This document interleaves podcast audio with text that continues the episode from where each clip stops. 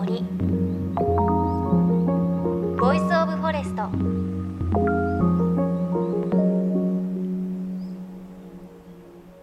おはようございます。高橋真理恵です。 JFN38 局を結んでお送りします命の森ボイスオブフォレスト。今日は鎮守の森のプロジェクトの活動レポートをお届けします。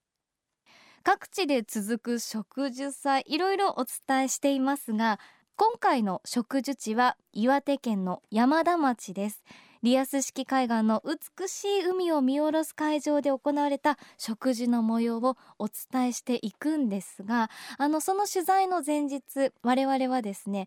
宮城県の気仙沼に宿泊をしました。ちょうどその日、気仙沼では港祭りというお祭りが行われていて、港がね、にぎわっていました。で、私気仙沼の夜というか気仙沼宿泊って初めてだったんですが、もうすっごく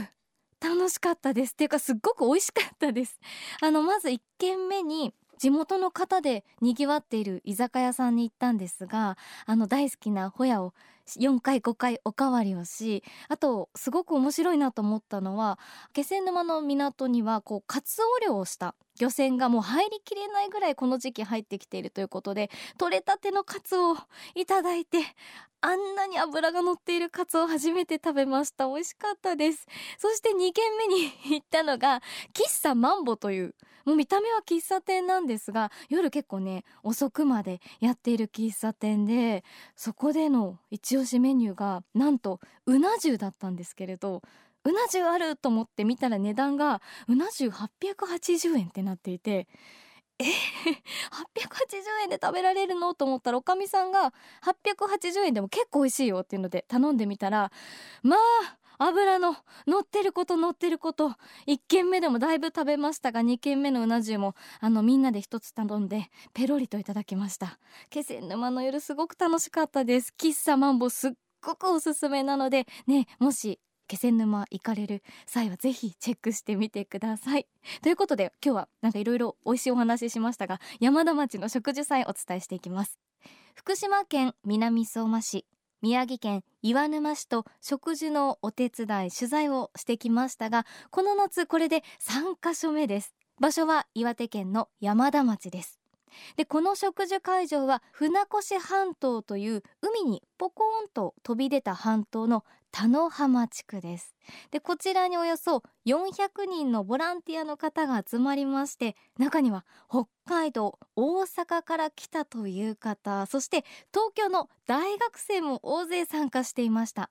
そんな皆さんに混じって、すでに植樹の分野ではベテランの域に入りつつあると思っています。私高橋も植樹のお手伝いさせてもらいました。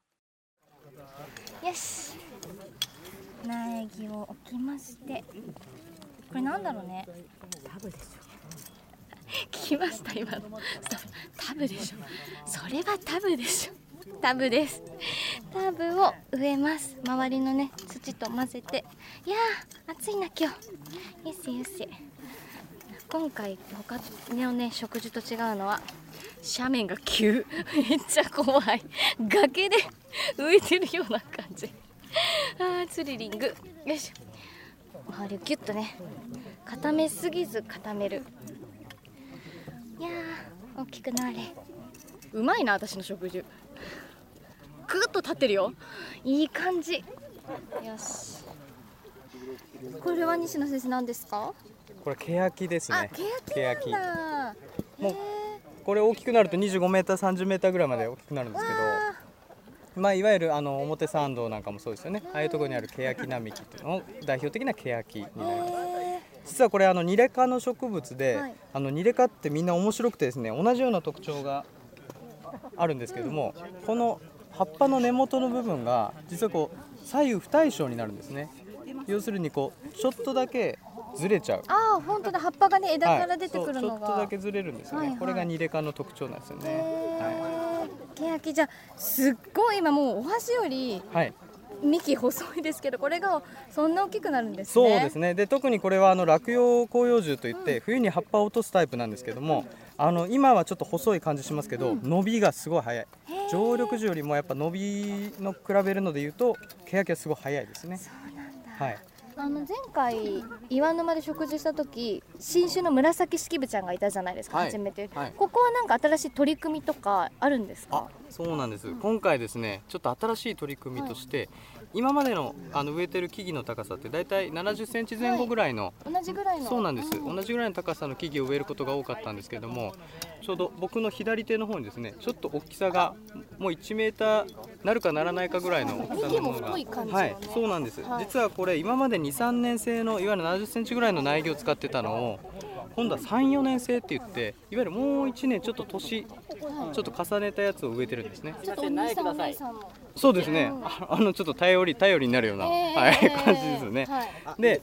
この木々を植えることによって今まで樹種の多様性っていうのを作ってたんですけども、さらに高さの多様性っていうのも今回ちょっと作ってみようと。そうすれば早く相乗効果で大きくなったりだとか、外からの外圧に耐えられるんじゃないかっていうことをちょっと試験的に始めると。なのでこれは追ってモニタリングをですね、ちょっと今後していきたいなというふうに思っています。で、この方式っていうのは、僕が提案で入ったんですけど、高いの入れたりするやつ。で、僕はどこからヒントを得たかというと明治神宮からヒントを得て、これは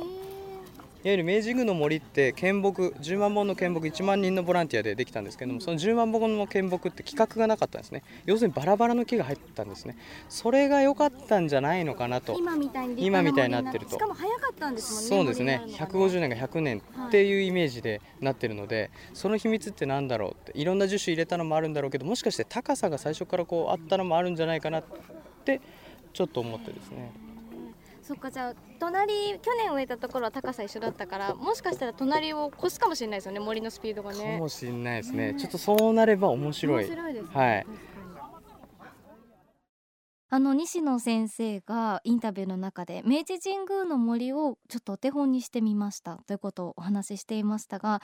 明治神宮の森っていうのも実はこう人の手で植えられた、植樹をして作られた人工の森なんですよね。で、こう最初は150年で森は完成するのじゃないかと言われていたのが、もうすぐ100年経つんですが、おおよそ100年で森が完成しつつあるということで、それだけこうね、時間が早まったのは高さがバラバラな木を最初に植えたからではないかっていうね、西野先生の見立てだったので、ね、これがどういう結果になるのか楽しみですよね。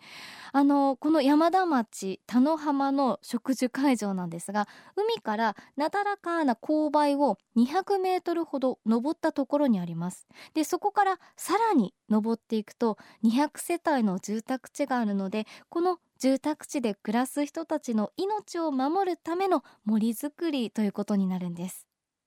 ちなみにこの植樹地は防災緑地公園の一部という位置づけなんだそうです。このあたりのことを山田町の佐藤真一町長に伺いました。山田町長にお話伺います。去年も植樹をしたときたくさん人がいらっしゃって、今回も、ね、たくさんの方いらっしゃいましたが、いかがですか？前回は3000本、今年は聞くところに4000本。私も去年植樹をしてどれぐらい根づくんだろうかなと半信半疑でいたんですが、先ほど事務局長の日川さんの方からお話を聞くと90数%、9割以上のものがしっかりと根付いているというところで、やはり専門の方の指導の通りだったんだなと、素晴らしい森になっていただければと、そういうふうに思いますね。今日4000本植えて去年3000本、計7000本をこう皆さんで植樹をして、この場所はその後公園になっていくと伺ったんですが、そうですね、どんな風になるんですか？ここから見えるように、あそこに堤防があります、山田湾の方の内海の堤防は 9.7 メーター、ここは 12.7 メーターということで、外洋に直接面しているというところで堤防も高くなっております。で、もしこの間の津波のようなものがあった場合に、越水した場合に、ここで防災緑地公園としてしっかりと減衰すると力を、そういうような防災の機能も持った公園として皆様方に愛される、くつろげる公園に、そしてまたこの植樹がね、あの時やった時の木ですよという、そういう話題に、ね、なれる公園になればいいと、そういうふうに思っておりますね。ということで勾配を登った高台にある植樹地からは綺麗な海が見下ろせるんですが、防潮堤がまさに建設中でした。なのでこの防潮堤完成すると、この高台からは海がね、少し見えづらくなるのかもしれません。それでもこの辺りにはまだまだ地元の人たちがずっと大切にしてきた宝物のような自然がたくさんあります。地元の参加者の声です。山田町織香さんの山谷富士です。仙崎ひらです。仙崎ひろくん、ひらくん、織笠地区というところにお住まいということなんですけれど、震災の被害っていうのはいかがだったんですか？もう私のうちも神棚まで上がってしまって、将来あってはならないことなんだけど、二度とこういうことがないようにと思ってやる防潮林なので、みんなでこう散策できる、そんなこう夢の森にしたいよね。なんか何年前にこう植えたのがようやくこんなに成長してみんなでこう楽しめるような森に育ったらなって、大切にしていきたいなって。キラくんは山の中でさ、遊ぶの好き？どんなことして遊ぶの？一人、夜にさ、虫探し行ってさ、一人カブトムシ見つけた。どうしたのそのカブトムシ？今ゼリーを食べて。すごいね。じゃあきっとさ、今日さ、キラくんが植えたここもさ、カブトムシが出る森になるね。嬉しい。よかった、ありがとう。寺崎です。都ヤクルト販売の社長もやっております。いろんなお金をかけて作るものはほぼ出来上がりましたね。高速道路も今岩手県内全部通りましたし、それから防潮堤も見た通りもうほとんど完成してきてますしね。国とか県とか町がやる仕事ってのはお金をかけてやる仕事なので、それはもうほぼ予定通りされてると思います。で、あとは大事なのが我々人間というか地域の人間ができることは育てることなので、木を育てたり仲間を育てたり子供を育てたりお年を大事にしたりということで、初めて物と心が一つになると思うので、そういう意味では山田町はまだその心の部分はね、今やってる最中なので、まだまだ時間がかかると思いますけれども、木を植えながら多分自分たちの人生に必ずプラスになると思いますので、特に若い人たちにはたくさん参加してもらいたいと思います。自然自身がこうやって、大きく立派になっていくので、逆にそれが人類を人をずっと見守ってくれるものなので、そういう意味ではなんか母なる大地みたいなものでね、やっぱ自然って非常に力強いし大事だしありがたいなと思いますね。そう思ってね。ですよね。これから夏本番ですけれど、こう山田のここいいよみたいなってあります？この先に、荒上海水浴場があるんですよ。小さいんですけれども、白い砂浜があって波も穏やかで、地元の人しか行かないところなので、いいこと教えていただいた。素潜りシュノーケリングできる人はちょっと潜れば、ウニとかアワビとかいろんなものも取っちゃダメなんですが見れますので、取ってはいけません。取ってはいけませんが、見て触る分には大丈夫だと思いますから、いいとこ教えていただいてありがとうございます。ぜひこの左の方にそういう素敵な海岸がありますので、ぜひ来てください。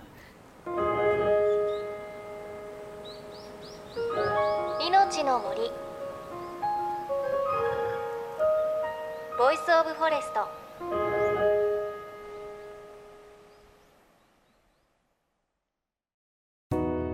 JFN38 局では東日本大震災で被災した沿岸部や全国の震災による津波被害が予測される地域に津波から命を守る森の防潮堤を作る鎮守の森のプロジェクトを支援する募金を受け付けています。この命を守る森づくりに取り組んでいる AIG 損保は、中小企業のリスクにフォーカスした損害保険のラインナップビジネスガードを法人会納税協会会員の皆様に提供しています。 AIG 損保ではビジネスガード新規契約1件につき1本のどんぐりの苗木を植樹する命を守る森づくりを通じ、被災地の復興、全国の防災減災に取り組んでいます。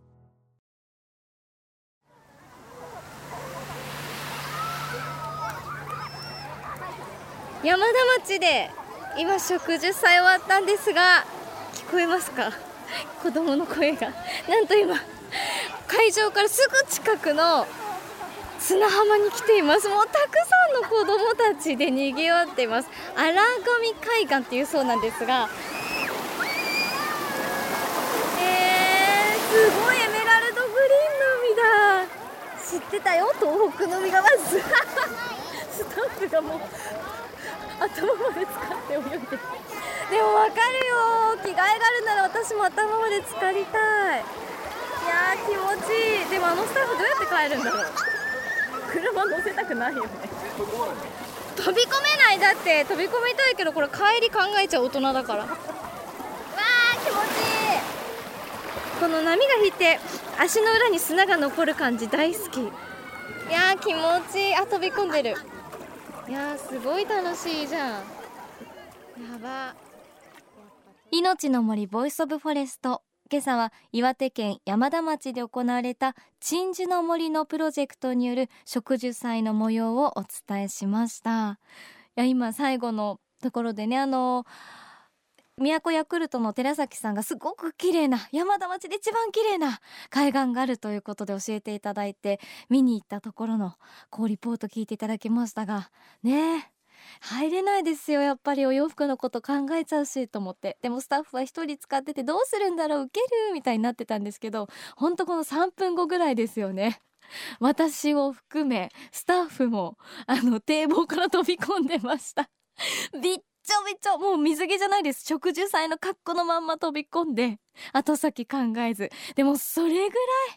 もう吸い込まれるように綺麗で、たくさん東北の海取材してきていっぱいいいとこありますけれども、あ、まだこんなところ知らなかったなっていう感じでした。本当に綺麗でした。山田町の船越半島の一番南の先っちょにあるのがこの荒神海水浴場ということで、いや山田町で一番綺麗ということで、皆さんこんな綺麗な海で遊んでいて、子どもの頃からここは宝物だっていうことをおっしゃっていたんですが、いやいや私たちスタッフの宝物にもなりました。本当に美しかったです。今思い出すだけでもよだれが出てくる感じですが、我々は無事新幹線に乗り遅れて東京に帰ってきました。いや山田町ってね、なかなか例えば東京から行くとちょっと距離もあったりするんですが、本当に行く価値のある場所で、これから観光スポットも増えていくよっていうことを佐藤町長もおっしゃっていたので、山田町のホームページチェックしたりしていただきたいですし、夏海考えている方、本当にもう心の底からおすすめですので、荒神海水浴場覚えておいてください。来年の夏ぜひ行ってほしいです。さあ、そして来週も東北の話題続きます。宮城県石巻市を中心に開催中のリボンアートフェスティバル2019、これについてお伝えをします。また番組ではあなたの身近な森についてメッセージお待ちしています。メッセージは番組ウェブサイトからお寄せください。命の森ボイスオブフォレスト、お相手は高橋まりえでした。この番組は AIG 損保の協力でお送りしました。命の森のボイスオブフォレスト。